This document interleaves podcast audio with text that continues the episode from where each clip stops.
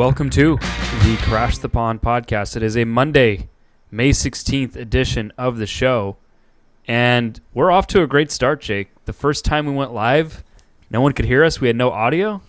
I can't remember the last time we had that bad of technical difficulties to start. Hoping for a different result here, hoping that we're not cursed. Because we've had, Lord knows, we've had cursed episodes before. I don't think we've ever had a cursed.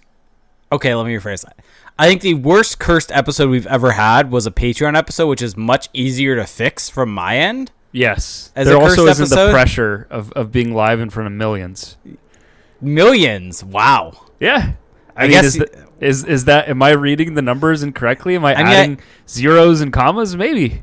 I mean, maybe after no, may, uh, maybe after four years, however many years, however many seasons, maybe I think we're on year five, aren't we? is it? Is it? I don't know. Who don't know. knows? Now's not the time to. to off to a calculate that. fantastic start. By the way, so real quick, everyone out there, um, so Felix now no longer is just a barricade witness.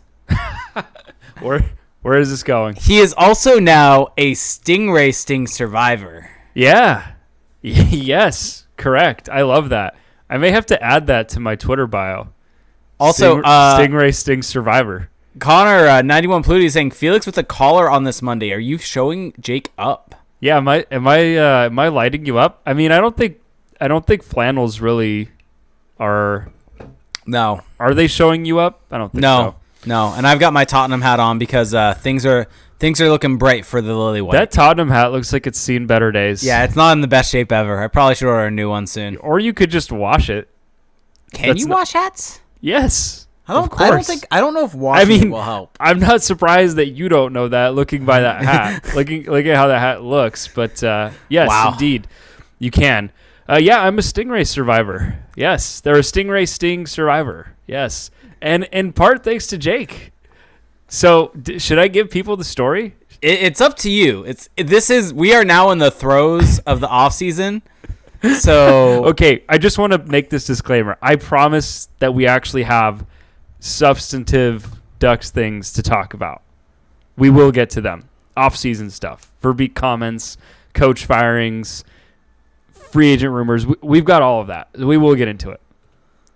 But this was pretty traumatizing, Jake. I went out to the water on Friday as I usually do during my lunch break. Very low tide. The lowest tide I've ever seen in in, in Newport. Like it, the water was so low, it went out really far and looked very nice, looked beautiful. But then, as I went in to swim, got my swim in, as I was walking out, uh, feel something stab my foot and slice it open.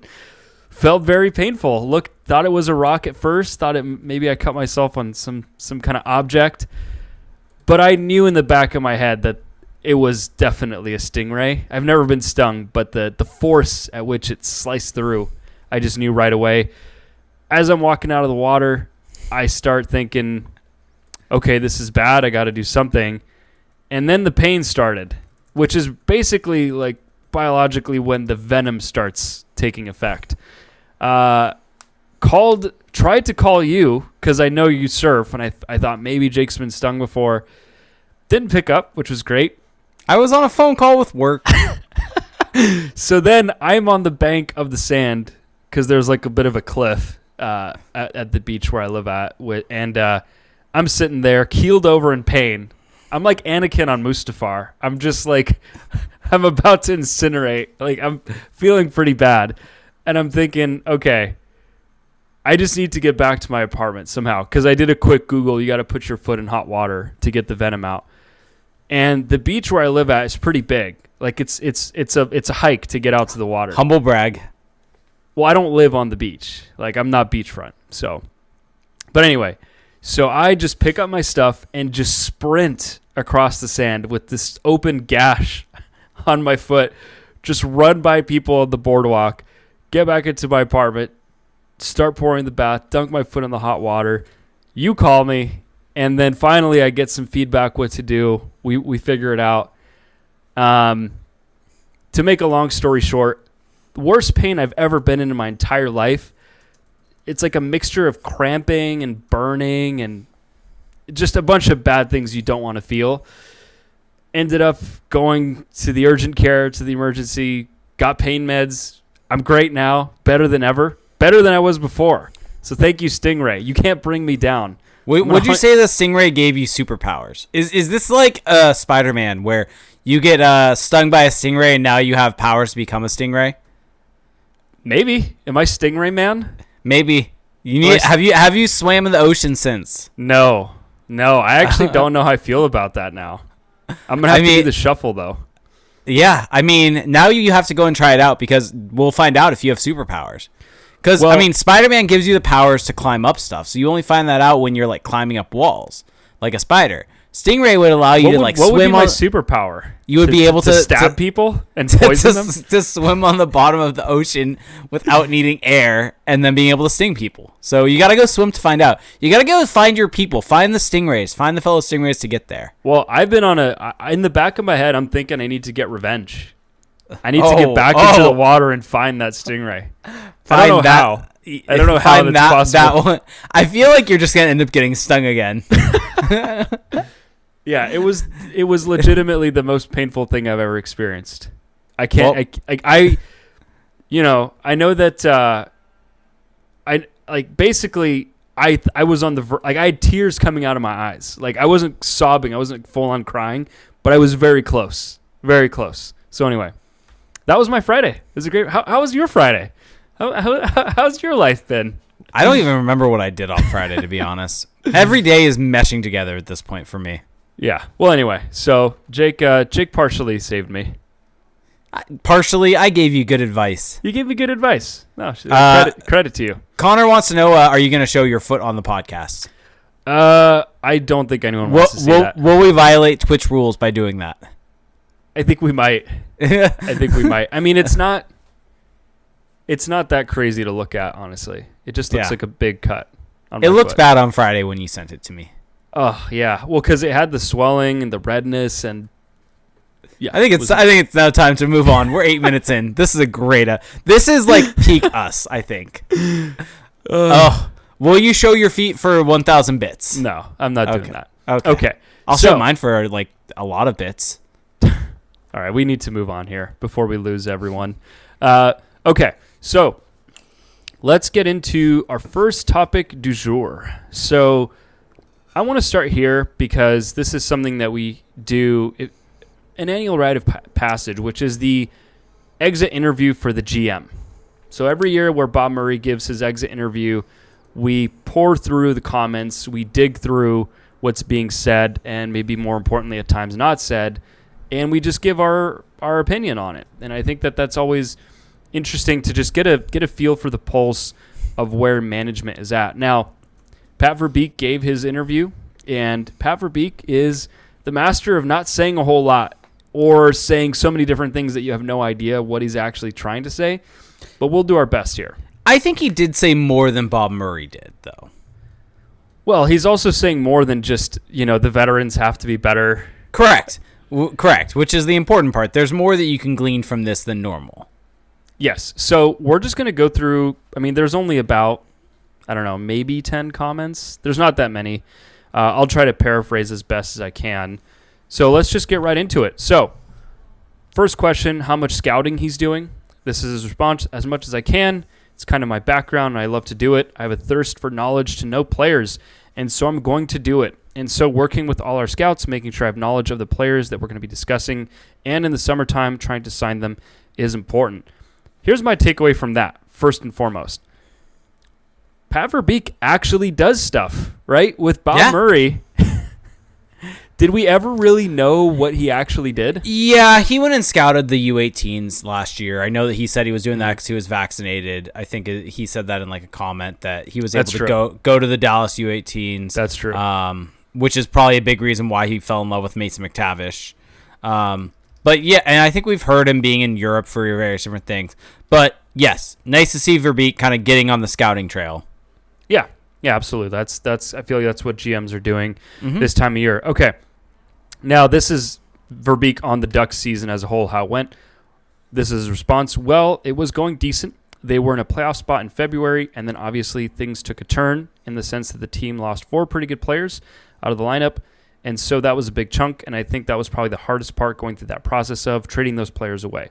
But I felt, like I told you guys before, we couldn't let guys just walk away.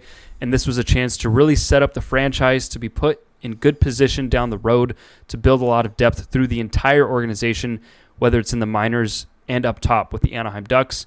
And so, when I felt that I couldn't get the guys signed, that's when I made the decision to do that. And now we have a lot of draft picks over the next three years.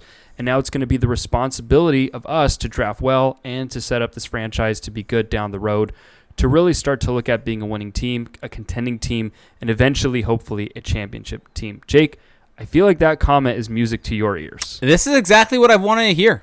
Uh, Mhm. I mean, this is someone where this is what we've said. If I mean, we, we, you and I both agreed. I don't even know if I would necessarily care to discuss contracts with their UFAs. Just go ahead and move them. But I think that's the right approach. Is that you don't find yourself getting desperate and giving them deals that you don't like just to give them deals. And once you make that decision, then you have to be uh, shrewd with it and move on and get what you want need back. And I think this is exactly what they needed to do, and this was really smart. And it's just nice to hear a GM with a plan. I think that's the biggest takeaway from that quote and that paragraph right there, is that with Bob Murray for so long, it felt like there was it, they were a rudderless ship, right?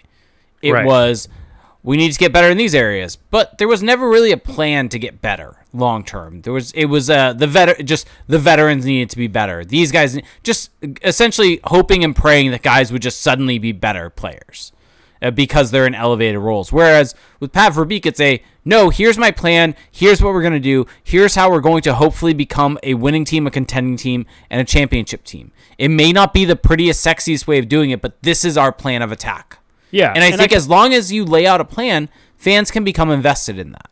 Yeah, and I kind of like how that's where he's setting the bar. That's what he's setting his sights on. Yeah. Right? That we aspire to be a championship team. Yeah. Right? I mean, he didn't say that exactly, but that is the that is the gist of what he's saying. And I I think that my one I don't want to call it a nitpick from this comment is that when he said that he had the impression that he couldn't get the guys signed. I think that what people need to understand there is that he didn't feel like he could get them signed to the deals that he wanted to sign them to.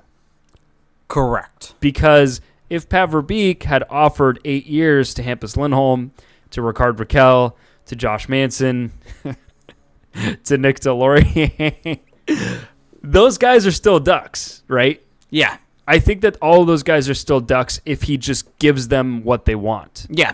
And so this is a two way street, and he couldn't get them on deals that he thought made sense for this organization. And I think that they all wanted those deals, right? Like I think that that's what you shoot for as a as a UFA, as a first time UFA, is you Yeah. want to get that big deal. Don't hold it against the players whatsoever.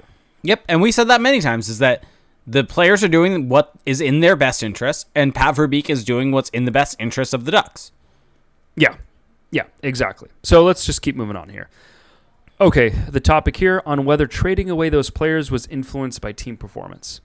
No, it was unavoidable. At the end of the day, the players have the right to make the decisions they want to make. And so, whether the team was in the playoffs or not, like I said before, I got the sense that I wasn't going to have a chance to re sign them. And so, that's kind of when I decided to go a different way. I Pretty mean, much that's ex- just Exactly we what we, just saying. just said. Exactly Yep. what we just said. And and I think that's the right quote, right? Of it didn't matter whether we were winning or losing. This comes down to the reality of the situation of where these players were at.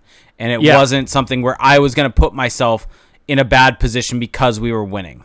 Exactly, and I think that that is a, a key takeaway, is Yeah. that this wasn't a reactionary move. This Yeah, was a this was a big picture move. And on the flip side of what I kind of just said, with uh, this wasn't because I, uh, giving them something, uh, giving them a contract because we needed them to win. Now, also on the flip side, this wasn't a reactionary move to the team just being on a losing streak either. Yeah, This was understanding where the team's at and what needed to get done.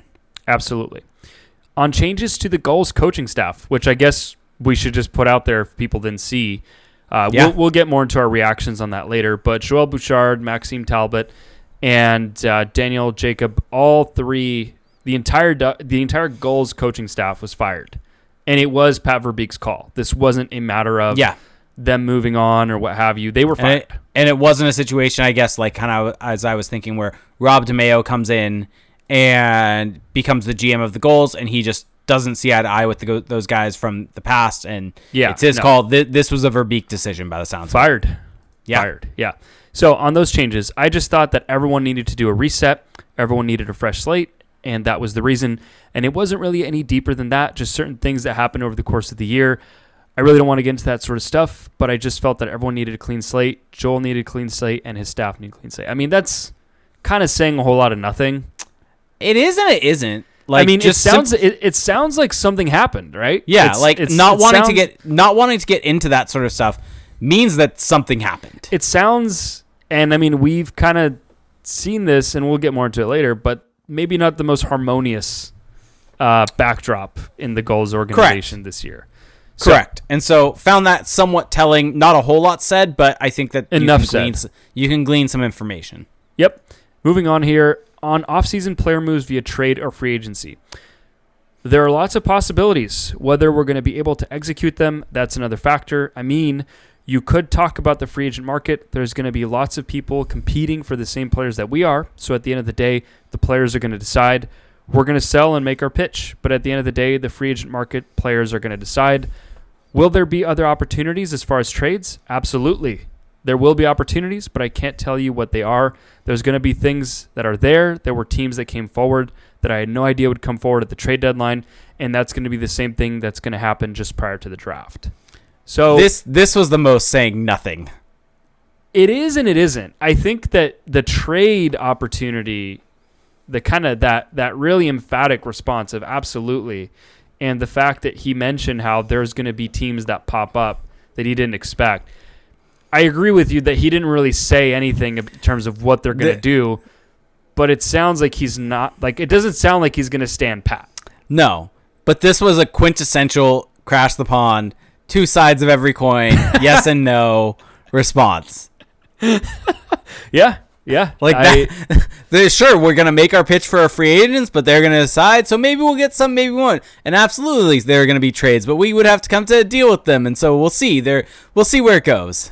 Yeah, that's fair. That's fair. But I guess just my takeaway is just it sounds like they're going to try to do stuff. Agreed, agreed. It was just Yeah. funny because you Yeah. saying it's like, yeah, this was the most yes and no. This is a yes and no answer completely. Yeah. Okay. On hiring a new assistant coach, so we didn't this broke during the last week, but Geoff Ward stepping down for personal reasons. And then this is his response. Dallas and I have kicked around that one a little. Right now, we're going to take a little time to decide exactly what our needs are and what we want. We haven't made a final decision on the parameters of the kind of guy that we're looking to get. So it's kind of a really wide open from that aspect. I mean, this is another yes and no. Yeah. Like, like nothing mean- said here. This seems like it was something that just happened. Also, Yeah. Do you think though that they are going to bring in another assistant coach? Because I think it's had, possible. They had three. I guess most teams seem to be going to three, but yeah. I mean, Dallas had two on his bench for the prior year, so last year with three was a different setup. yeah, you could just have Newell Brown and Mike Stothers. Yeah. in theory. So on free agency, my overall approach to free agency is to improve the team. I mean, I guess that makes sense. Like as opposed to making the team worse. Like I know. Yeah. So obviously we have some spots and uh, some spots and defense that are open. We're gonna have some spots that are open on the forward side. so we're gonna look to fill those slots as best we can. yes, there are slots on the team that we will look to fill. Is basically the like outside of goaltending. Yeah. we're gonna yeah. So it does sound though like he is gonna. I don't know. You can't you can't take anything away from. No, but I think he's going to at least be active in terms of seeing what's I think he's gonna try to give them some quality depth. Correct. Like he's, I don't think he wants them to just have the depth they've had in recent years. Yes, which is no depth. Okay, on the approach to the draft, for me, what's really important is hockey sense and compete. Those are two vital things that I'm going to be looking for in players. You may, you have to have those elements to be able to win.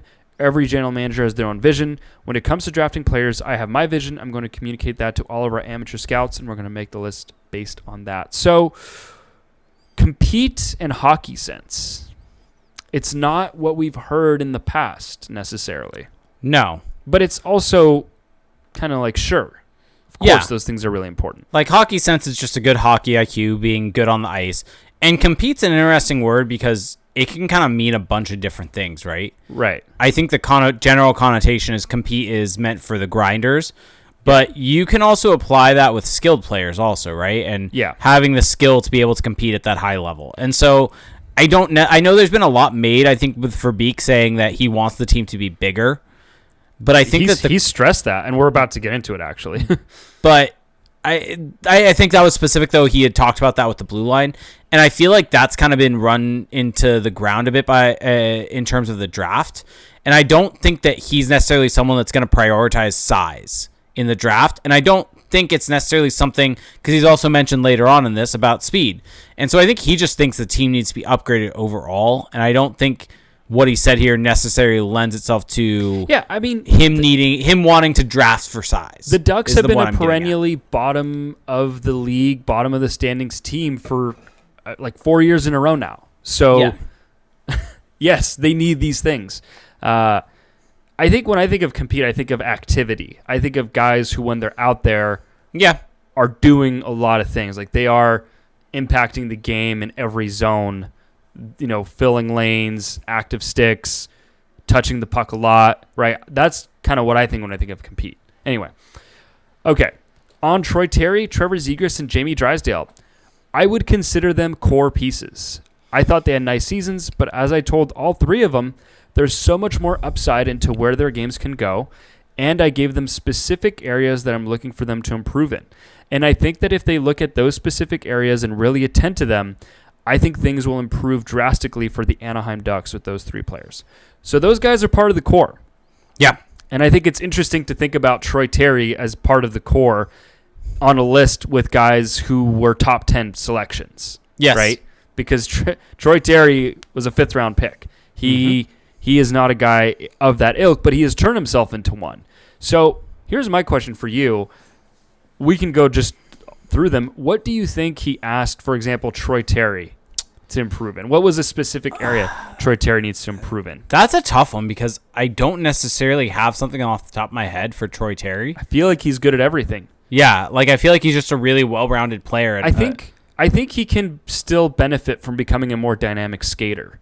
I think that he's he's quick. Yeah, He's quick. He's agile. You know, in the offensive zone, he's so good at, at pivoting and shielding the puck. But he's a guy who, of course, I mean, he one of the big things that he credited his success season was getting stronger. And I think that even looking at him, you you can see he can still he can still put on more more muscle. He can still Yeah. get stronger. You can always get stronger. And I think that his skating can continue to improve as well. I think Yep. I wouldn't call him a great skater, but he is a plus skater, and I think he can continue to expand on that. Trevor Zegras, I think, I think- Trevor Zegras, the message is pretty predictable. I think the the message to Trevor Zegras is probably going to be working on defensive zone structure and systems because I think there are times where even though we've said he's not as bad as people make him out to be because he's not defensively, but I think there are times he gets lost in the defensive zone in terms of his coverage and Yeah. can leave guys open on the back post. So I think in terms of that, that's probably where he could benefit is some system def- or defensive just- system. Yeah, and also I think size. I think Yeah, that's fair. He's got to get stronger. And, Yeah. and it's not because it's I was trying to weak- give a little bit of a different answer, but yes, correct. No, that's that's a good one. I think that film study is going to help him a lot, but I think and and you know the guys do that. He's going to review his shifts. He's going to get Yeah. deep into it, and I think that's something he's going to benefit from. He does. I don't want to say need to get stronger because he was a good player this season without Yeah. that being maybe a, a huge element of his game. But if he can add it, you can really see how it can let the rest of his game flourish because he w- I don't have a stat for this, but he didn't seem like a guy who was necessarily elite at shielding off the puck in the offensive zone and really being able to impose his will off the cycle. Was so good off the rush. But to be a great cycle player, strength is a, is an element of that. And I think if he can just continue to add to that, it's just going to make him more dangerous in another area of the game. So Yep. I, I just don't like when that's painted as oh he's just not strong because Yep. these guys are all strong. They're they're professional yeah. athletes. So Yep. Jamie Drysdale, I mean, it's probably going to be honestly strength, strength Yeah. as well. strength as well. Uh, if I want to go a little bit more minute, I think work on board battles. Yeah, yeah, board battles, and I think for him, for Jamie Drysdale, it's funny because I think that he skating is not something you would think he would need to work on. He's an excellent skater.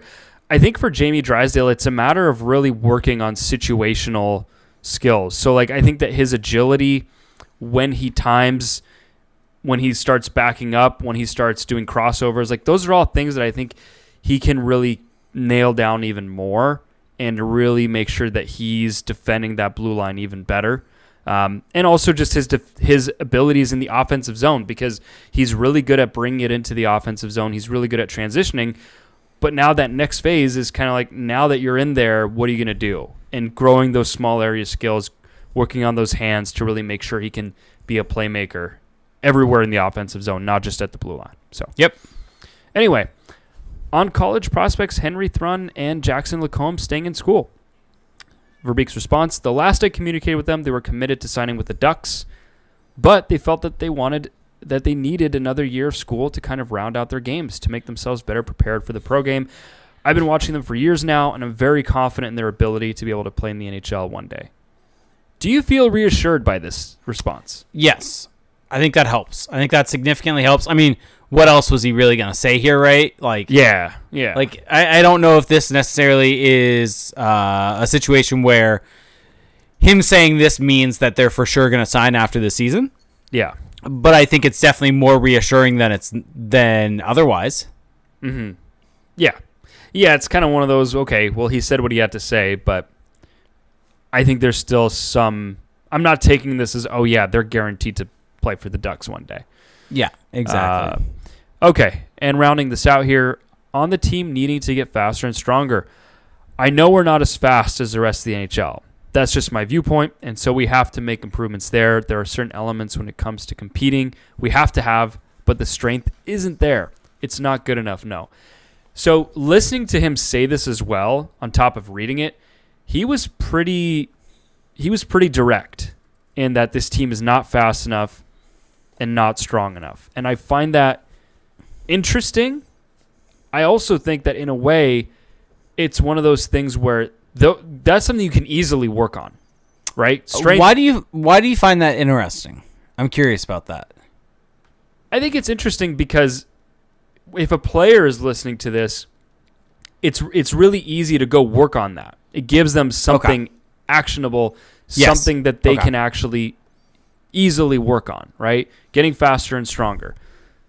That being said, I think that yes, I think Troy Terry is not the fastest. Trevor Zegras isn't the fastest. Jamie Drysdale is not the strongest, right? Like they, these guys have their warts, but I also don't think that this roster is so hodgepodge, especially to end the season, that I don't know if that's really my takeaway. Is that that's what they're lacking? They're lacking talent, is what they're really lacking. Yeah. But I think, look, that's a good thing to put out there for your players, right? Get your Definitely. bodies stronger, get get your athleticism up. Definitely. Yeah. So anyway, takeaways from just this overall Verbeek's tone, Verbeek's comments. Um, I, I think it goes back to what I said in the first place. I think there's an actual plan in place, which is very, very reassuring. I think that's kind of my biggest takeaway out of all of this. My takeaway is just competency. It just feels like the Ducks have just a normal NHL GM at the helm. Yep. Yep. Exactly. That's it. That's all. So, other bit of news here, as we talked about, the San Diego Gulls will have a new coaching staff next season, and Pat Verbeek was the one to fire them. I gotta say, knowing what we know about Joel Bouchard in particular, I, I tweeted it. Hopefully, people got a chance to see. But the Dale Weise podcast last season uh, was pretty revealing, pretty scathing in that Joel Bouchard has just legit issues communicating with players Well, and it's very disheartening. he's just an old school style of coach. It seems like who Sounds a lot like Bob Murray. Yep, exactly. And it kind of makes sense why he was hired by him. And that's not the type of guy that you want in charge of development of your star, your young players that are coming Right. into the league. And maybe it's not that surprising that Brayden Tracey and Jacob Perreault didn't have the best seasons ever after having a mm-hmm. little bit of a hot start because they didn't have someone there to necessarily support him. It's not shocking in hindsight how the Gulls played that uh, playoff game against the Reign and the fact that Olen Zellweger barely played and the Yeah. e- e- everything that came along with that. Now it kind of all makes sense. And so you got to think Verbeek watched those games and first off was not happy with how things were done. And also probably just wasn't happy with everything from the season. So um, overall, I'm happy with the change. Yeah. And we'll have to see how it goes from there. Yeah, and I think also just watching the Gulls in the playoffs and hearing what Weise had to say, the Gulls just didn't look like a team that really had any structure. That I mean, you know, Weise talked about how he would Joel Bouchard would have the guys do bag skates on the day of a game because his Yeah. whole thing was we need to be the fittest team in the league. We need to compete.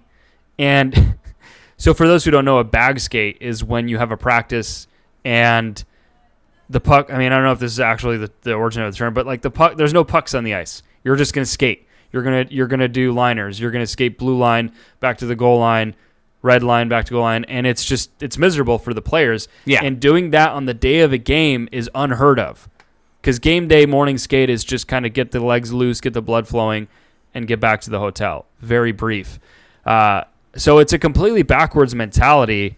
We don't know what actually happened in San Diego, but if Bouchard was anywhere close to what Weise was describing in that interview, then good riddance. Good riddance from the Anaheim organization because that clearly doesn't work, right? The, the Gulls got trucked by the Reign, and, and players didn't really develop that well uh, in San Diego this year. So, addition by subtraction for the Ducks by moving on from these guys. Yep. And uh, speaking of good riddance and moving on, maybe it's time for all of us to kind of move on from some of our wardrobe and pick up something from Mack Weldon. So it's heating up outside, and when it comes to stylish essentials perfect for the hotter days ahead, there's no better option than Mack Weldon. From hanging out, uh, from hanging at home to that much-needed vacation, the conference room to the happy hour, they've got you covered. The innovative daily wear system takes the guesswork out of getting dressed, even for the most indecisive guys. So, Felix, I know you actually have a pair of their board shorts. Yeah, How are they? Big fan. I think what I love about those board shorts the most is that well, so board shorts referring to swim trunks, right? Oh, they're sorry. You have the swim trunks. They have board shorts and swim trunks. Okay, So whether you're So- someone that so- wants the swim trunks a little I, bit I shorter, do have I do have the board shorts. okay. So what I love about them is that they're very versatile. So you can wear them going out and they look, you know, they look presentable, they look good, they look clean, but you can all but because of the material, you can also wear them working out, being active. You can really wear them for any occasion. I love that. Yep, and also perfect for for summer occasions are their premium polos, which easily elevate your plans with fabric technology they've built in to keep you comfortable as the temperature rises. Their lightweight Silver Peak polo and new super soft Pima t-shirt polo are great for the summer, and I'll be wearing them everywhere with the Maverick Tech Chino short and Radius Radius Flex short. And like you said, the two other must-haves for the season, and by the season I mean beach season, pool season, whatever body of water you prefer.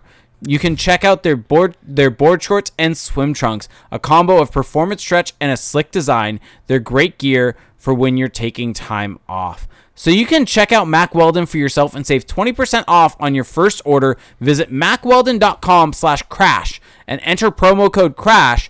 Again, that's mackweldon.com slash crash and enter promo code crash for 20% off. Stock up on the warm weather essentials you've been missing. Yeah, twenty percent is no joke. So go check It's that out. not. Okay, let's move on here. The next topic. I'm done talking about Joel Bouchard. Uh, That that's the last time we ever have to talk about him on this podcast. Look at that. Look at us. Who would have thought? Okay.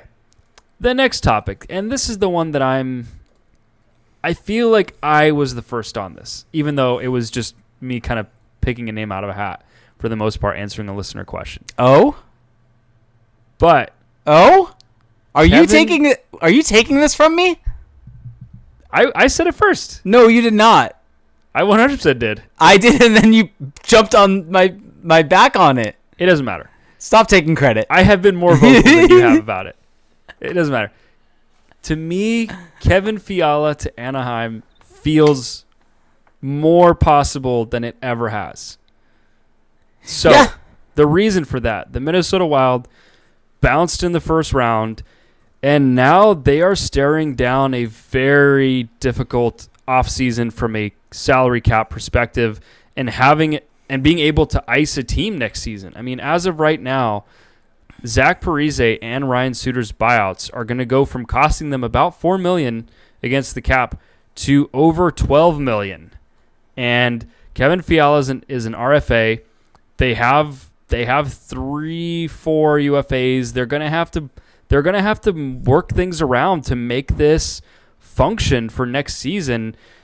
And we heard on the 32 Thoughts podcast, Elliotte Friedman and Jeff Marek discussing the fact that it doesn't seem that Kevin Fiala is going to be back with the Wild next season. Like this is something that's being said now. And so the whole thing is that for the for Fiala to leave Minnesota, for Minnesota to want to part ways with him, clearly they don't want something that's going to make this cap picture any worse than it already is, and that's something that they talked about on the podcast as well. So picks and prospects in a deal to go and get the rights to to sign uh, Kevin Fiala his RFA rights is really what would make it work. And the Ducks, Jake, have a plethora of picks and prospects. Yeah. Is this something that you would do? Is this something that you would try to accomplish if you're Pat Verbeek? Yes, one There- hundred there- there's pros and cons to be sure. Yes, and I mean we've talked about it a bunch, right? Of look, at age, look at things like that. And so some people ask, why are you com- why were you not comfortable giving Lindholm, who is 26 years old, eight year or a contract, but you are comfortable giving Kevin Fiala, who's going to be Yeah, are we 26 this summer? And I think the difference is is that I think that we both said that, or one, not both. I had said if- Hampus came in at three to four years, I would be fine with it. I think that moving him was still the better decision because it resulted in you getting things that would help you in the future and be more towards your aging curve and aging window. But that was more so about selling him as a rental. I think that if you trade for Kevin Fiala and can get him on a five year deal, that would take him until he's 31 years old, basically. I think that that is an okay enough deal for you. I would not go eight years on Kevin Fiala, but I would do it. I would try to get him under five years or uh, yeah, at and, five. and years. by the way, just to just to kind of further the distinction between like a Hampus Lindholm, Lindholm is 28. He's going to be 29. sorry, that's right. Yes, sorry, that's right. Yeah, Kevin Fiala right now is 25. He's Yes. going to be 26 this summer, Yes, but he is like entering that prime. He's got a few good years Well- of his actual prime left. And the other thing is, is that if you look at Kevin Fiala's RAPM charts, I I think this is a big thing also to, He's to gotten factor better. in. He's gotten better, and he is excellent. We're not talking about a guy like, for instance, a Rickard Rakell that has uh, had great years uh, in the past, but it's in some ways been shooting a little bit driven, but should have a little bit of shooting regression coming his way. Or a Hampus Lindholm who's kind of declined over the last couple years. And this is a guy in Kevin Fiala that it has been absolutely excellent from all kind of advanced numbers. And he's a guy that if you can get locked up on a five year deal, it would pay dividends. Yeah.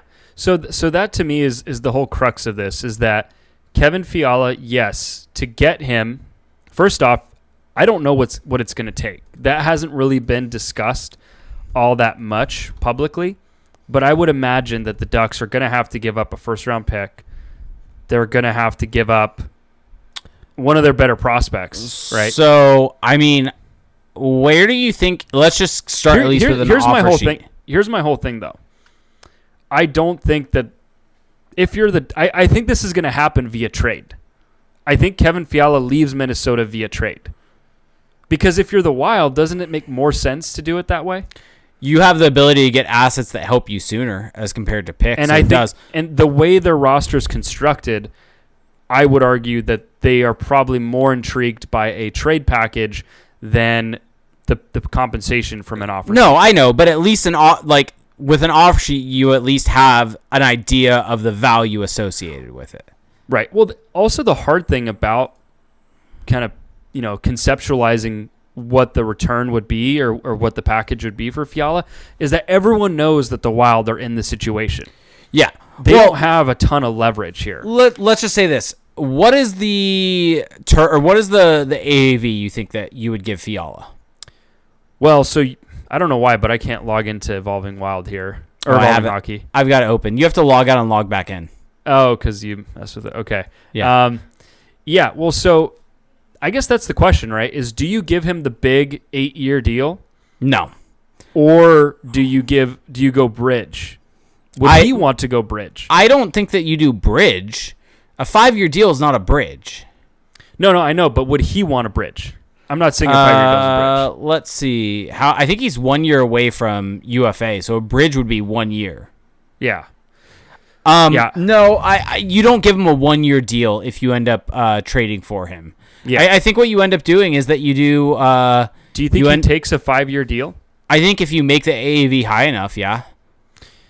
How high would it have to be? Because I believe his eight year projection is at Nine point four. nine. yeah. So do you go ten? I would do ten. Yeah, I think Well, you, can you can actually look, and if it was, it's funny actually. So Evolving Wild has this listed, but if you do a year five, uh, a five year deal, it's uh, expected to be seven point seven eight. Mm-hmm. Eight year, it's when you go to eight when it bumps up to nine point four, is the expected uh, contract value. So these are the contract projections on evolving Correct. hockey. Correct. Yeah. Correct. So I mean, I would go. Yeah, I would do up to ten for him. Yeah, I think that what we are not a pre or people maybe don't just don't realize is that uh, Kevin Fiala is elite offensively. Like he is an elite is. offensive play driver. Here, let me just And- do this so everyone can see who's watching the YouTube. And and also, so when you dig into the the tracking data from Corey Sznajder, I think it gets more intriguing because you kind of see what the methodology is. And not only is he an elite shooter in terms of just shot volume, getting dangerous shots, but he's also he's kind of a triple threat where he's a very good passer, very good at setting up high danger opportunities and just generating shot shots for his teammates. Right, this is something that that Corey tracks, and he's also very good at, at, at entering the zone with control of the puck. So, and not just with the puck Oh, on his own. stick. Sorry. Our, our audio muted slightly, so sorry, people out there. The audio feed for the uh, podcast we find, the uh, Okay. video. Sorry about that, folks. Great. That's what happens when I showed the screen. So go back to what you were saying maybe a minute or two ago.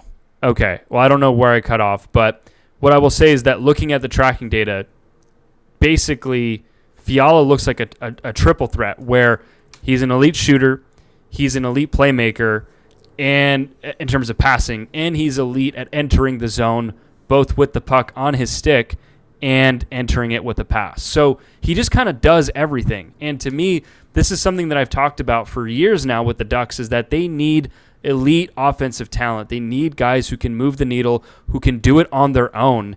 They just don't have enough of those guys. And Well, even and- right now, like like Terry is close to that, but he's not on Fiala's level. Zegras may get there. Fiala is that right now, and to me, he complements all of those guys in a perfect way. And I mean, maybe you don't want to give Fiala 10 mil because he's a winger, and maybe that's the reason why. But maybe you go eight or nine on him. But but And- from from the wing position though, he is driving play. no, agreed. And I think Yeah. if you had a line of Fiala, Terry, Zegras, I mean, that could be luck. one of the best lines in the league. yes, And that's And- not being hyperbolic. Not at all. And, and so, and, and the thing with Fiala as well that I thought about is that if part of your hesitancy for going longer term is that he's got, you know, he's going to, his play is going to decline, that's fair. But I do think that as he declines, Trevor Zegras is going to get better. And Yeah. so that can help mitigate some Well, of the decline as well. That's why I would do five. I think five is pushing it because that makes his last year, he's 31.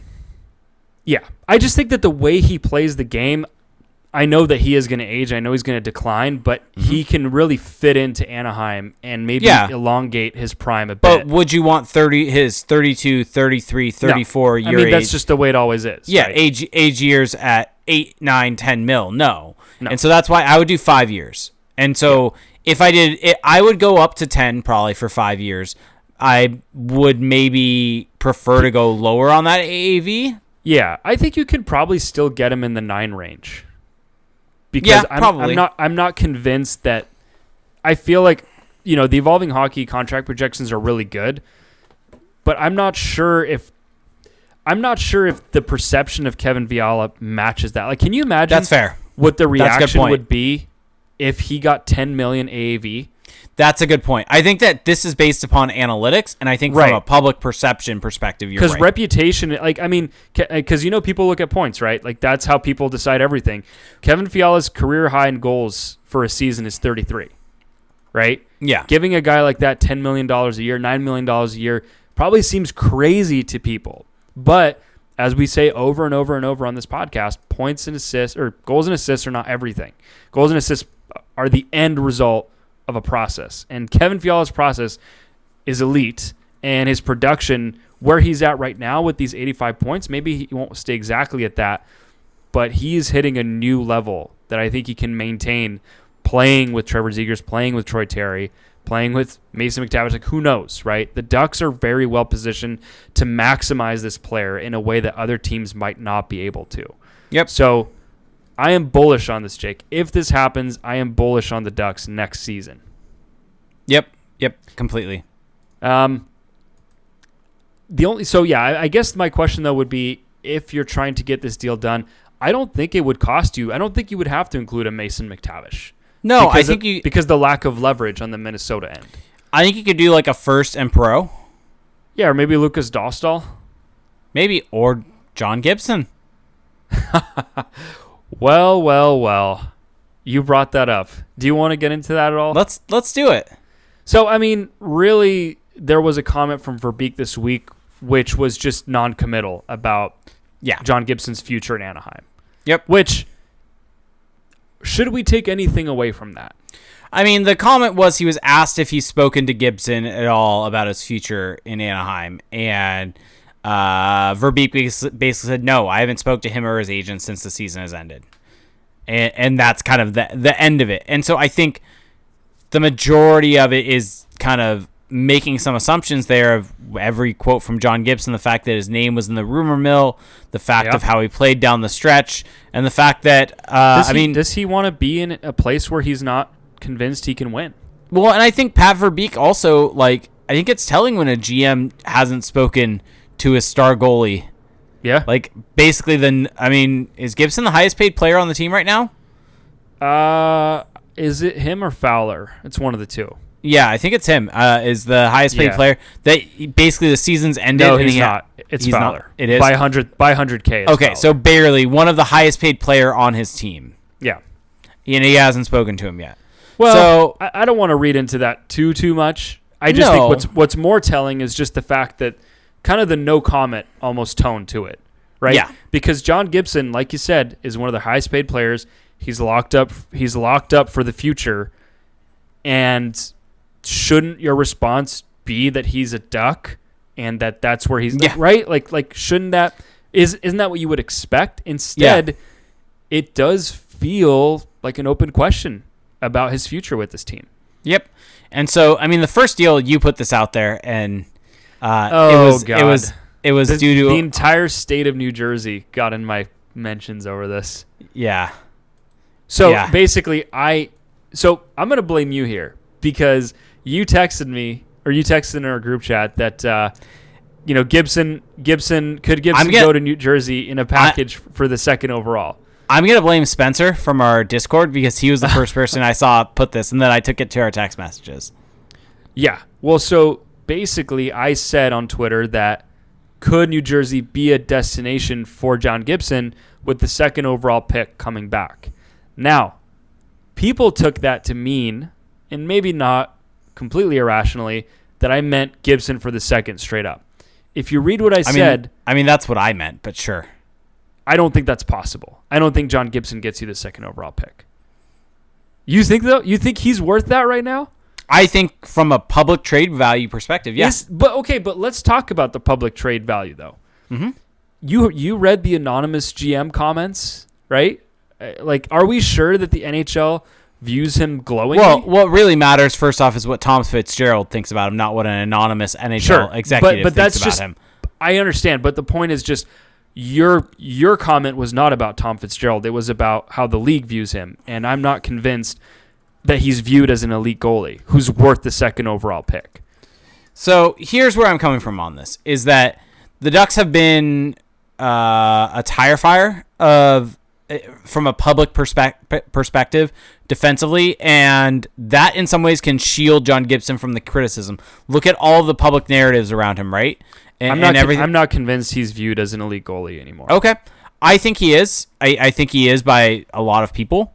And I think that there are going to be a lot of teams out there that would say this is someone that's played in a bad situation in Anaheim, and we would pay a very hefty price to get him out of there to have him come to our team in a better environment. And I think the Devils don't want or want to start winning ASAP. They gave Dougie Hamilton all of that money, and quite frankly, the second overall pick is not going to help them for another couple of years. Um, That, that's fair. in That's terms fair. of being able to help them in the now it, while Dougie Hamilton's in his prime. Whereas John Gibson, even for how he has those downturns, that is something that helps them way more in the now, and especially with the the Devils who are looking specifically to add goaltending.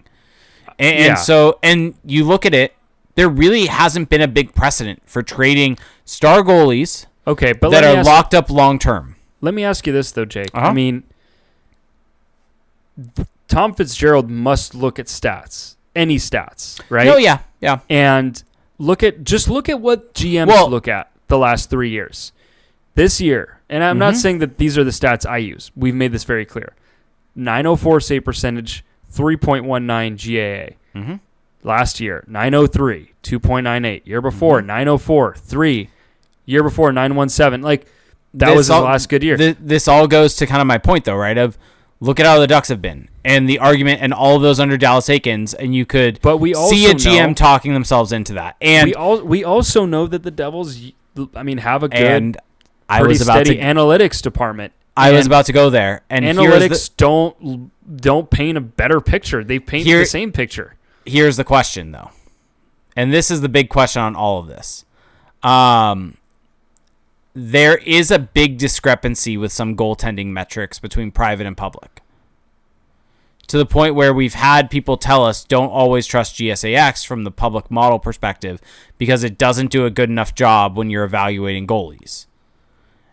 I get and that. and but- so it's definitely something where it's kind of an out there thing, but we don't necessarily know what the analytics that they have are going to be saying about John Gibson. And I think mean- that's something to make a stance one way or the other you can't necessarily do.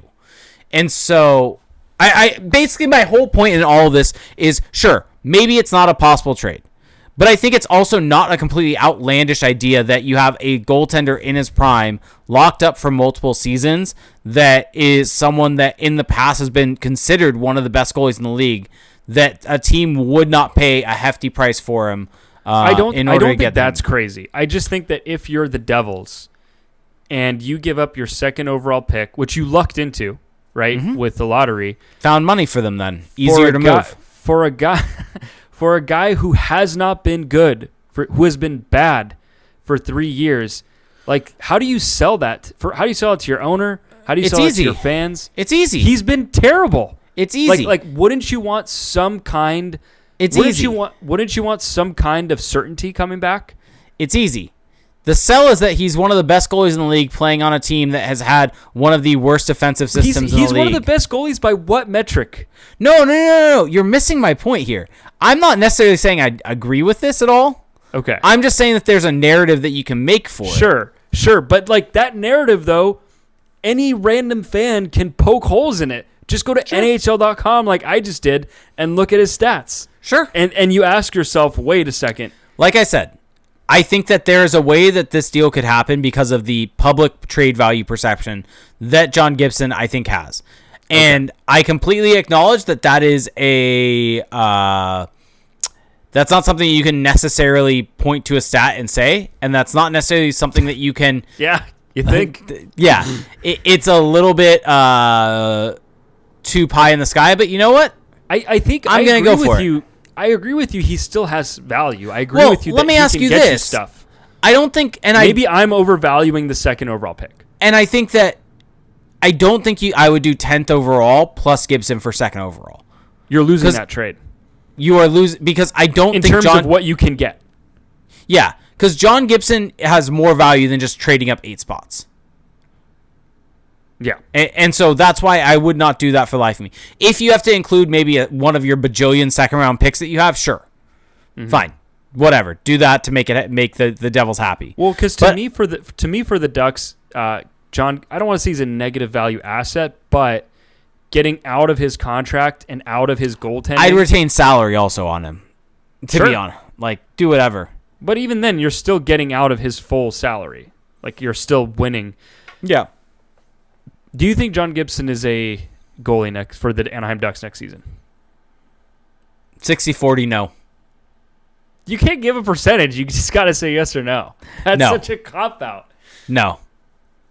I'm going to go with no as well. It feels weird that we've gotten to this point. But Yeah, where there's it- smoke, there's fire. It just feels like all signs are pointing in that direction. Yep.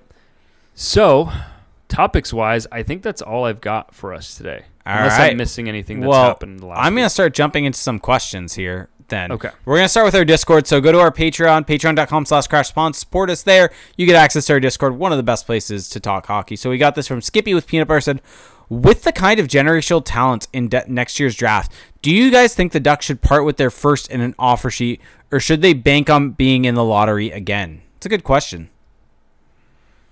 Basically, if you if you give an offer sheet this summer, if Pat Verbeek is indeed someone that would be willing to give that, you would give up next drafts. So the 2023 draft is the pick that you give up. Yeah, I mean that's why to me I've said I don't think the Ducks should should offer should sign Kevin Fiala or anyone to an offer sheet because of the downside there. Because there is a possibility that the Ducks are bad again next year and missing out on a top pick in a great draft would be a disaster. So I would tend to That's agree fair. with the question. I don't think they're going to be that bad next year, but that's just my own personal Well, I'm just, opinion. but there is a chance. No, right? 100 Like, like 100 think about think of like I know that you think that they're going to be a lot better next year, and I Yeah. tend to agree. But part of the reason they're going to be a lot better is in relative terms because of Yes. how bad they've been. no, I I, I But completely there agree. is so much work to be done yeah, to actually get that much better, and there's still a possibility that it's not going to happen right away. for sure. So- Uh, no, I I completely agree. Uh, Casey asked, with the departure of Geoff Ward, do you guys have anyone who think who you think would be a good uh, would be good to slot in that role that's available, or someone in the org to be promoted? I heard uh, Joel Bouchard is available. I thought you said earlier that we never have to talk about him again. Okay, that was my last my last M- one. Marty St. Louis?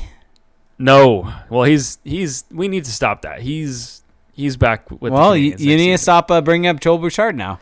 Uh, do we think Francois Beauchemin steps behind the bench? I mean, he was behind the bench for a game. Yeah, yeah. Do we think uh, Ducks video coach blanking on his name it steps behind? No, I I don't really have any names. I wonder if they go internal, just you know someone who's been with the organization, or do they bring in someone from the outside? My guess is they go outside. Yeah, I agree. All right, we're gonna actually have a new one. Someone actually messaged me on Facebook. What? That Messaged because we have a. I post all the podcasts to the Crash the Pond Facebook account.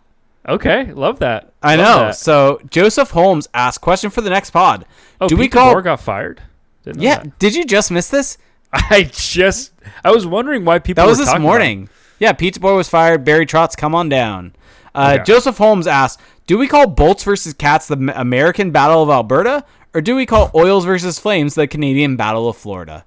You know, just to piss Definitely people the off. former. Definitely the former. No, just piss people off. The latter. Oils Flames is the Canadian Battle of Florida. That's just incorrect. Well, you're just incorrect. No. Um, all right. For those of you watching on YouTube or on YouTube, yes, we're on YouTube, youtube.com slash crash the pond. You, uh, if you want to check us out there, like, subscribe to all our videos. It helps out significantly. Or if you're listening on your favorite podcast services, we do a live stream each and every time at twitch.tv slash crash pond, where you can support us. Uh, if you have Amazon Prime, you get one free Twitch Prime gaming sub each and every month. And it does help more than you can imagine. You get special emotes in the chat, special badges next to the name. You can be just by, like Darko Theory, who resubbed for five months in a row, 12 total, and said, Man, I can't wait for next season to start already, even with these great playoffs. And we also had Lewis who resubscribed. Do you want to take a ga- gander Oh at how many God. months do you think Lewis has subscribed to us? Let's see. So we started in the fall of uh, 2017. Fall of 2017 was Mixer days, though. When did we start on Twitch? The 18 19 season. Okay, so 2018. So it hasn't been four years from that. It's been about three and a half. Three times 12 is 36. Plus six. I'm going to go 42 months. 44 months. You were close. Ah, Thanks, Lou. Okay. Well, thank you, Lou. That is impressive. I feel hang- like- hang the jersey now. What do we need to do for the first person that hits 69 months subscribed? I don't know. I don't know. Not gonna answer that one. All right. Get your questions in, though, people uh, on Twitch for us. And Lewis, I'm expecting a city at some point. This show needs to end with a shit show. Um, Rooch No, 20 said, question Now that Joel Bouchard and the Gulls coaching staffs are relieved of their duty, do you think there is a chance Dallas Eakins returns behind the bench with the Gulls instead of the Ducks? Would that be considered a breach of his current contract? That ain't happening. Yeah, it's not happening. There, there's no. way that's going to be. They just said he's gonna be back coaching the Ducks. Yeah, and I don't think even if he got was let go after next season, I don't think he's someone that would come back to the same organization in a lower role. Mm-hmm. Yeah. Like that. That's well, just not. that, did, are they talking about next season? No. Uh, yeah, they are talking about next season. yeah, I think so. Yeah. No, it's not happening. Nope, not at all. Um, all right. I'm trying to see. There were some other questions earlier that I am trying to find. Root twenty also said, "How much of the uh uh kind of when we were talking about some younger players uh not necessarily thriving? How much this has to do with Todd Marchant's inability to develop the core uh the team, the young players?" Yeah, I think it's significant. I think that Todd, I, I think the Ducks have done a poor job of making their younger players better over the years, and so I think that we absolutely have to factor that in because getting younger players onto your team isn't just a matter of drafting good players. It's a, it's also a matter of developing the good players that you draft because there's a reason you draft them because they're good because they have potential. Once those guys are drafted, it's completely on you and of course on the players, but it's on you to me to get them to maximize their potential. So Yep. And uh, our good friend Spencer asked, "Do you think Pat Verbeek will love Mason McTavish?" well, he's strong and he competes. So I'd go with yes. Uh, uh, 91 Polluted Connor asks, Will Pat Verbeek be anal about rookie sweater numbers like Murray, or will McTavish wear number 23 next year? I don't know the answer to that, but I would guess no. What did Steve Yzerman do?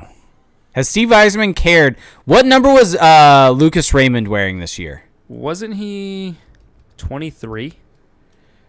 Yeah, he was 23. Okay. And, and Oh. oh, Mort Seider was like 53. Yeah, I just realized we can't do the shit show portion because I don't have that set of my screen Oh, figured out. oh darn. We get muted when that happens. So no shit show, Lewis. Sorry. Oh, yeah, si- uh, Raymond's 23, Seider's 53. Yeah, it seems like he just lets the players wear the numbers they want to wear. yeah. So that's exactly what you want to do. Uh, yeah, Seider was 53 in before getting to the NHL. So what uh, Yes. what number is Jamie Drysdale going to wear next year? Six probably. Yeah, I'm thinking six. Yeah, I would Zegras, guess- Zegras 13. Uh, I'm thinking 11. I'm thinking thir- Didn't he wear Yeah. 13 for the Gulls? Yeah, no, it's gonna be 13. Yeah, 13. I can finally get a Zegras jersey. Will be nice. Um, you know what? I Who I else would- would change? uh McTavish. Well, yeah, yeah, I guess so. Because McTavish was what? He was. What was he? oh, Don't don't tell me. Don't tell me. Wasn't in the 20s. was it in the 30s? 31, 32, 33. It wasn't in the 30s. Wasn't in the 30s. 40s, 50s, There you go. 50s. Was it 50s? Yeah. Mc- Mason McTavish? Oh no, sorry, it was 30s. Okay, yeah, I was. I was Sorry, sorry, sorry. Yeah. What? What? Hold on. This is really kicking my Wait, so who wore 50? Oh, he was anyone wear- 37. Did anyone wear 53 this year? Yes, of course. How could you not know this? How am I spacing on this? Who wore Buddy 50? freaking Oh yeah, there Come you go. Come on. There we go. There we go. Get with the times. Wow. Yeah. Uh. Yeah. Wow. Yeah. Thir- 37, an ode to Nick Ritchie. Yeah, yeah, that he surely picked. Yeah. Yeah. Definitely. Um. Yeah. So, I mean, yeah. What What happens to Sam Steel? Sam Steel's wearing uh, his number. Uh, are we sure Sam Steel will be a duck next season? Does Sam Steel get traded just so Mason McTavish can wear 23? Sure. I, I think if, if that's what it takes to make Mason McTavish happy, who wouldn't do Wow. that? Wow. Who, who wouldn't? Uh, I'm just kidding. kidding. Wow. Wow. Pat, Pat Verbeek just ruthless. just absolutely ruthless. Um, I'm trying to think who else. Who else was a What number were Perreault and Tracey? Perreault. Perreault That- is 64, That will be the real test if Perreault and Tracey aren't wearing those numbers. and I think Tracey was 56. Okay. Yeah, So yeah. that's that's the real test is if those guys get 64 called up. is a stupid looking number. Yeah. So we'll find out in training camp how they feel Yeah, about Yeah. the about those guys. good good shout. That is Yeah. the number one subplot to watch in training camp. I mean, jersey all- numbers. I mean, it's also just will the Ducks finally commit to wearing orange next year? I feel like that Rumor kinda- has it, I feel rumor like that has it. rumor came out of nowhere though. and has since not been Confirmed. or denied. Yeah, I, I think realistically what the rumor was is I think the reverse retro is going to be orange. I think that's what it was about. Yeah, Yeah, I think that that's just going to be heavily an orange. orange Mighty Ducks jersey. Orange gloves? Orange helmet? Orange helmet would be intriguing. I don't know how I'd feel about Has that. Has there been a t- hold on? Has there been an NHL team with orange helmets? Did anyone wear an orange helmet in the reverse retros? Someone had it, to. It, have. it would have had to have been Philly. or the Oilers. The Oilers were a white helmet. It was. Yeah, Are you sure? I'm one million percent sure. Oilers reverse retro. Uh, yeah, it was white. You're right. Yeah. Okay. Um. Wow. One million percent wasn't high enough for you. No, it Uh, wasn't. The fly. yeah, what was the Flyers reverse retro? I don't even remember. Oh, it was. Uh. Well, don't tell me. Oh, yeah, it was orange. Yeah. Well, they didn't have orange helmets though. Yeah, they did not. I can't even find a picture of them wearing it. Orange They- helmets have never been done. It really was a damn shame that they didn't just bring back those jerseys for this season with more the- fans in the arena. For the for the Mighty Ducks. Just over the entire league. The Oh, fact yeah. that the fact that you have this reverse retro, this special program that you put into place, and it's the season where you don't have fans in the building for majority of the season. well, yeah, because once the fans are back and that revenue is covered again, they don't care anymore. well, yeah, Here's but what I you don't sh- understand about the NHL. People love jerseys.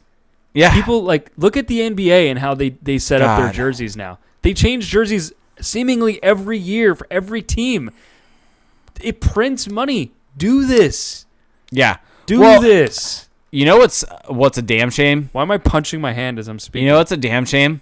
Watching Panthers games and seeing people in the crowd with that reverse retro and just how beautiful that looks compared to their actual jersey now. compared to what they wear, it is so bland. it It's not so- a good jersey. The the like Panther leaping off the cre- off the chest is such a good logo. yeah, Like it's such a good logo. my favorite thing, and I think they still have kind of a version of it on their current jerseys, is when they had the palm tree crossed with the Yeah, the, hockey stick. the the the issue with their current jersey is what was it? The new owner, whenever that was, He's was a for- military guy. military guy, and so it had to become So- like a military jersey. It's a very like disciplined jersey. yeah. It's the opposite of what you like.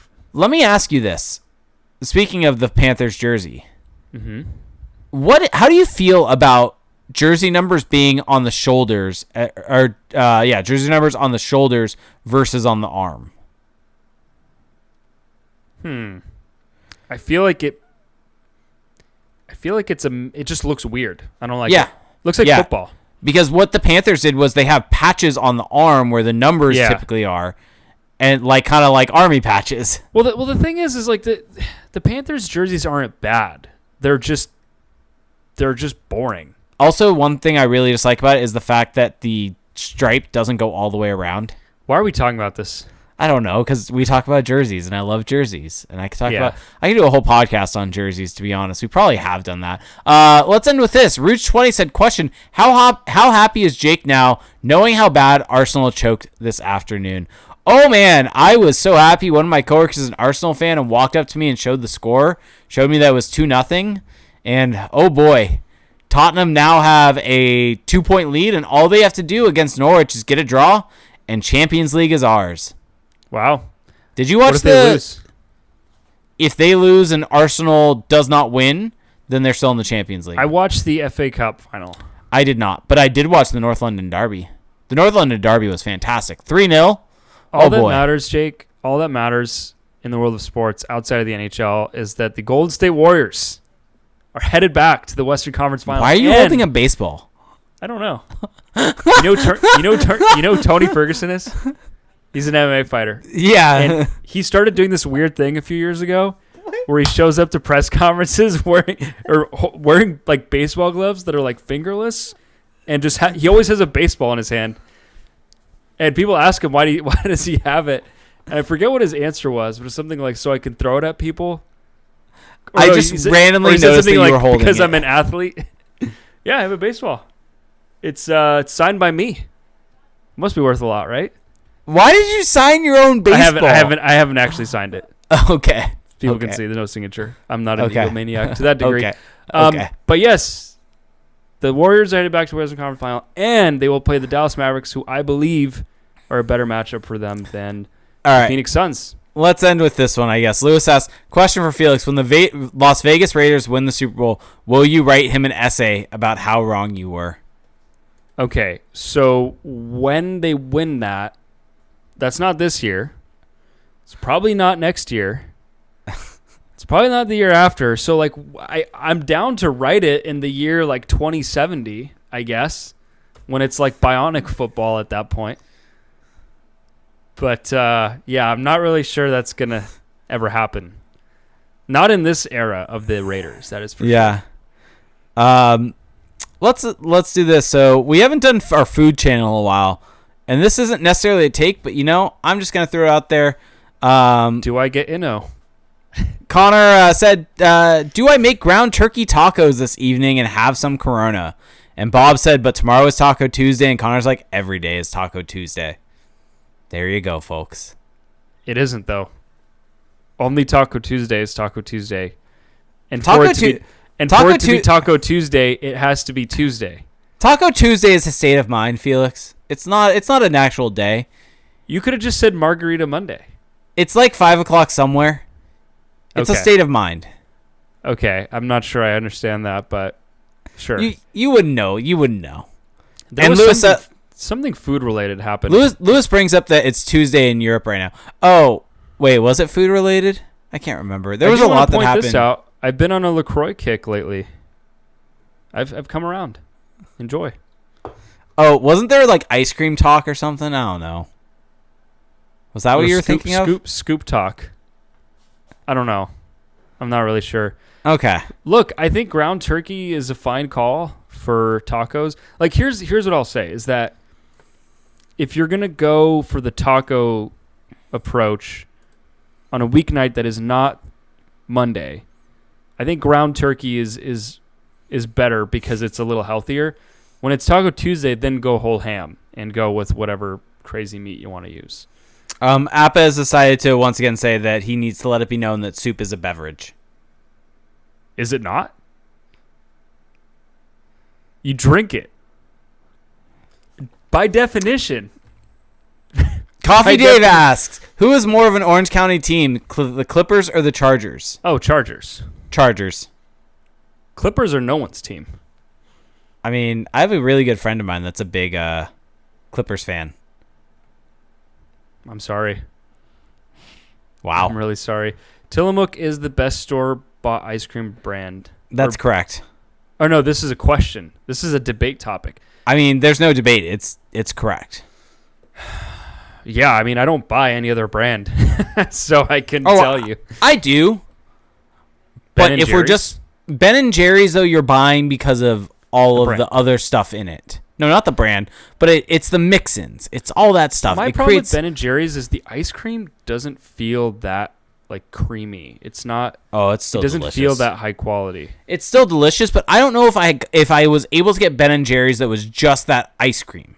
To to me, I enjoy Ben and Jerry's when it's when I go to a Ben and Jerry's. Like it has to be Where from the wait, store. where is there a Ben and Jerry's store? I've only I mean, in malls. I've seen two ever. Well, yeah, but you haven't been places, so I saw one in Vermont, the actual factory, okay. At a claiming I haven't been places as I went to the actual factory, and That's the other one the other one was in Washington D.C. Here, let me just do a quick Google search and answer your question. Ben and Jerry's. Now we go to Google Maps. Oh, there's one in the district, isn't there? There is. We we've been with CJ. Oh no, I went with Chip and CJ once. Yeah, there's one in Tustin. Thanks for the invite. You must have been busy doing something. Probably. Actually, wait, no. Is this? Hold on, hold on. Jake, How do you feel? How do you feel about there's Ono a Ben barbecue? Jerry's in Long Beach. Where? L, L for you. Actually, wait, no. Is this Long Where? Beach? Where? Where? This is yes. It's on Carson Boulevard in Where? the Long Beach Town Center.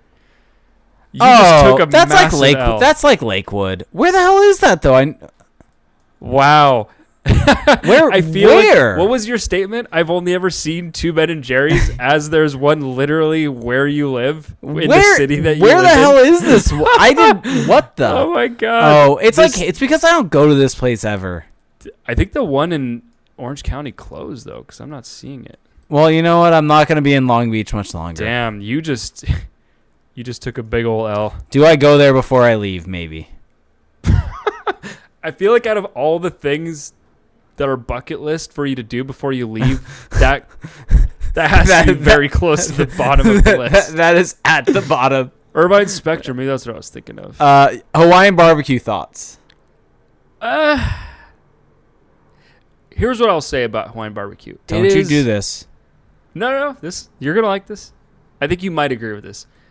I think that it's it always sounds amazing, and you have it, and it's Don't you mostly do this. amazing. But I just feel like awful after every single time. Oh yeah, that's fair. That's fair. But it's I mean it's good. Here's my question to you though: What is on your Hawaiian barbecue plate? I will go for a katsu plate and do two scoops of macaroni salad and only one scoop of rice. And I will typically, because I've been doing L and L Hawaiian barbecue, Yeah, uh, L and L is is, is, is my go-to. I'll L and L is better than Aloha. I'll do a chicken katsu musubi. Katsu musubi. No, It's delicious. I'm not a big musubi guy. It's rice, seaweed, and chicken katsu. Wait, is it? Like, are you talking about like the little rolls? Yeah, Okay, it typically alright. comes. It typically is spam. That's what like spam musubi I is. think that I think the key, the key for the uh, Hawaiian barbecues is you need to you need sauce. The Well, sauce has to be on point. I used Mike- to eat them with. I used to eat it with no sauce. Oh, I gotta. I always do sriracha on it. Yeah. My no, I've my big never tried. sri- my biggest test for a Hawaiian Oh, barbecue oh. place is the is the macaroni salad has to be good. If the macaroni salad's not good, then I'm out. Thank you to Connor for reminding me here. Thank you for reminding me of this. Oh my god, I almost did an entire podcast without exposing you. And I this thought- I thought- take. I thought you deleted it. Okay, so this no, th- th- this is going to be for the people who made it this far. This is a treat to the people who made it this far. So last night in our Discord, Jake made the claim that Newport Beach, California, not Newport Beach, I think there's one in Maine, I don't know. Newport Beach, California, located in Orange County, is considered it is North County. Any cursory look at a map, just your regular old map, will show you that Newport Beach, if anything, is closer to south than it is north of Orange County. North Orange County to me is Brea, is Fullerton. City. So let, let me ask so, you so, this. so no, but let me say this: if if Brea and Fullerton are north Orange County, then there isn't any possible way for Newport Beach to be north as well because it's further south. So, So, here- here's- what an insane take. Here's kind of where I view it and how I view it. You don't get to decide. You like, like But- this well, isn't a matter of opinion. No, but there's no actual thing. Because what do you do? You consider Newport Beach and Irvine South Orange County? Irvine, I think you can make the Th- th- argument. You're, you're creating this like straw man that is irrelevant. What? What? It is not North County. It is not North County. well, no, but I think that it's either That some- is the claim. But no, the claim is that I think there e- it's either North Orange County or South Orange County. It's no one it- or the it's- other. It's it's not one or the other. It is not north. So It just isn't. You can't be north or south. There's only those two things are completely different. so then what is it? If it's not North and it's not South, then it's just nothing. Well, it doesn't have to be one of those two things. Have you have you considered that? Well, I'm that's what I'm getting at here is that to me, I think that something is either North Orange County or South Orange County. To if you me, want to say it's west, then sure, fine. But the only thing I've ever heard is North County and South County. Sure, that's fair. And so, from that perspective, if you're only looking at it in those two lenses, Newport Beach is not part of South County, Well, which so means nom- by by uh, finishing it out, it's North County. no, you're assuming that if something is not in South County, then it must be in North County. Yes, that's what I'm It could- saying. it could just not be. I'm in just North saying. County I'm just saying from the. list. I'm just saying from the definition purely of it's This- either north or south. This definition out of thin air. Out- out No, of this is air. a genuinely like I think a like Charbonneau and I think Connor Okay. agreed that they typically will you'll only hear North or South County. That's fair, but that's just like a colloquialism thing. That's not th- that. There's no reason to that. So I look at it this way. Undoubtedly, San Juan Capistrano, Dana Point, San Clemente, Mission Viejo, these are that is absolutely South County. Like they can't be anything else. They they can't be one or the other, North or South. That is for damn sure. To me, Anaheim, Fullerton, Buena Park, Yorba Linda are are North, like very clearly North. Newport Beach is 20 plus miles south of those cities. How could it be north? Newport Beach, if anything, is central Orange County. It is in the middle. It is smack dab in the middle. And it is closer to South County than it is to North County. Fair. That that is the end of anything that has to be said. What do you consider Huntington Beach? That's an interesting question. Haven't really thought about it. uh, parts parts of Huntington parts of Huntington Beach are closer to being North County because it's almost. I mean, does Huntington Beach border L.A. County? No. it might. Seal Beach does. Is Seal Beach L.A. County or Orange County? Orange County. Is it really? Yes. Am I just exposing myself here? You 100% Holy are. shit! I always thought Seal Beach was in. No. Los Alamitos also part of Orange County. Okay, well, just by the transitive property, it borders a city that's I that that borders LA County, so it's it's close to LA County. fair. Yeah, it borders the city that I live in. I in. just can't believe you would call Newport North County. Like that is just the most galaxy brain well, take. just for me, South County is Lake Forest, Mission Viejo, Laguna Woods, Laguna Hills, Also, Aliso, this is a good point by by Lou. Is that HB is just HB. It's just on its own island. yeah, that's fair. That- also, that's kind of how I view Newport. Like the beach cities fair. are kind of their own thing. That's fair. I've just always in my head considered it's either North County or South County. I mean, this is why looking at things from a black and white perspective is maybe not the most helpful. Is Costa Mesa North County? no. What? I just I just saw like a map and someone said North County. All right, we need to end this because I'm my brain is about to explode. Costa Mesa's right next to Newport, who which we just established is not. North. I'm just saying. What are you saying? You I don't. to- I, you- I don't to even know what I'm. redraw the map. I don't even know what I'm saying at this point in time. I'm now looking at a map from United's M- End Homelessness that has uh, Central as being Newport, Costa Mesa, Fountain Valley, Huntington Beach. Yes, it, it makes sense to split it up that way Sure, and not okay. just north. If like, we're calling it Civil War, why, it is- why are you it- trying to start a civil war? It is the Civil War, though, Felix. It is. We have to draw the lines of North and South. Which one is the Confederates, though? Never mind. Which which that. one are you gonna end up on? The, are you gonna end up on the same side as me or not? That's what we have to find out. I am punching air. I have punched air. You're the one that decided to bring this up. Well, no, but I'm I'm trying to I'm trying to let the world see the millions of people worldwide that are listening right now just how wrong you can be and let that inform their future assessments of what you say on this podcast. I've always in my head not considered. Do we agree that Newport is not South County though? You can't like this is this this map, this entry point you're you're using is not going to take you to me saying Newport is North County. No, I'm not trying to get there. I'm just saying, do we at least agree on that? I mean, sure, it is it is literally in the middle. It is central. Yeah. Okay. It is central. I Okay. wouldn't call it. I wouldn't call it South County. So either. we we at least have some middle ground there. yes, I mean it makes sense because it's literally in the middle of the county. Yeah. And it's further it's further north than San Juan Capistrano and Dana Point and San Clemente. Well, so if you have made it this far and you have mm-hmm. and you have witnessed the great geographic debate of 2022, Oh, please by- comment. Wait, wait. By the way, Connor chiming in with on my side of this for a little. Central County does not exist. Nobody has ever said that. Been an OC resident my whole life, and it's always been either Sure. North or South sure, County. but my point is though that there are places to me that don't get referred as anything that are unclassified, like Newport. But, but then that's not. But you're then saying that it's not North or South, so it's not any like. It has to be one or the not. other. My has to be one or the only- other. My only argument this entire time has been that Thank- it is not thank- North County. Thank you, Connor. Thank you, Connor, Connor. hasn't done anything for your argument. Thank you. Thank Co- you. Newport is not North County. No Is it- one. It's it's it's not South County. yes, we- we- the- we both disagreed we're- on we're- that.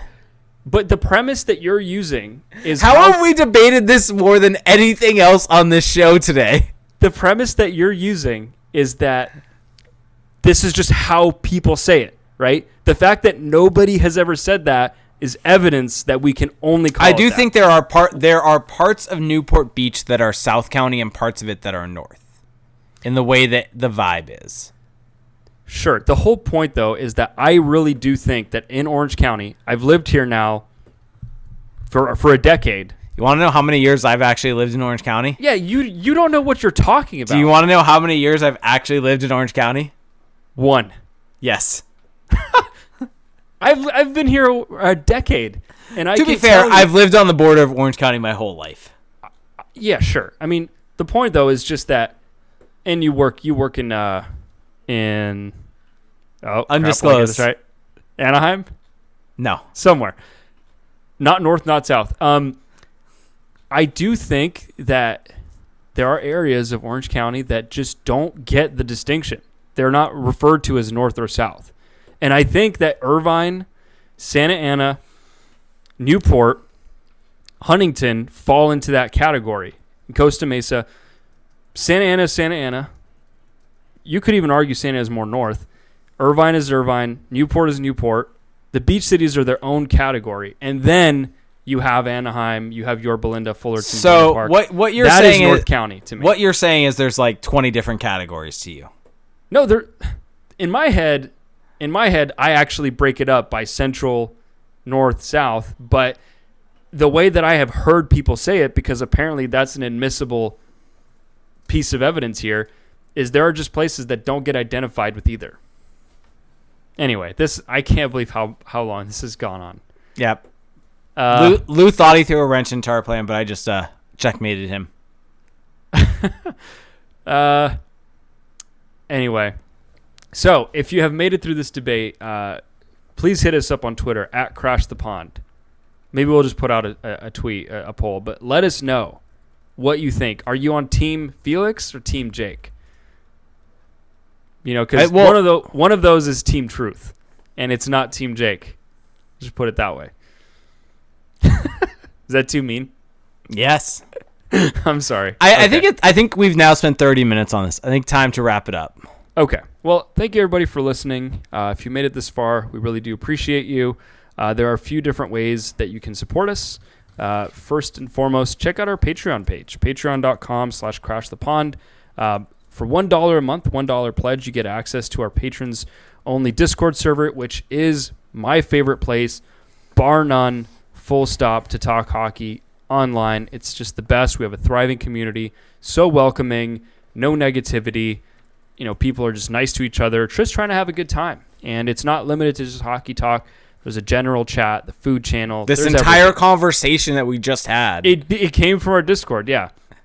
For five dollars a month, you also get access to two bonus episodes on top of the server, and on that one, uh, we actually have a round two predictions episode that just went up, and so you should go check that out if you're trying to get warmed up for round two and just see what our thoughts are. We also have a round one. You can go back and listen to how correct I was in my, as I enter my rebuilding phase. And You- can also pledge $15 a month. That's all at patreon.com slash crash the pond. Uh, you can also check us out on Apple Podcasts. Uh, search Crash the Pond.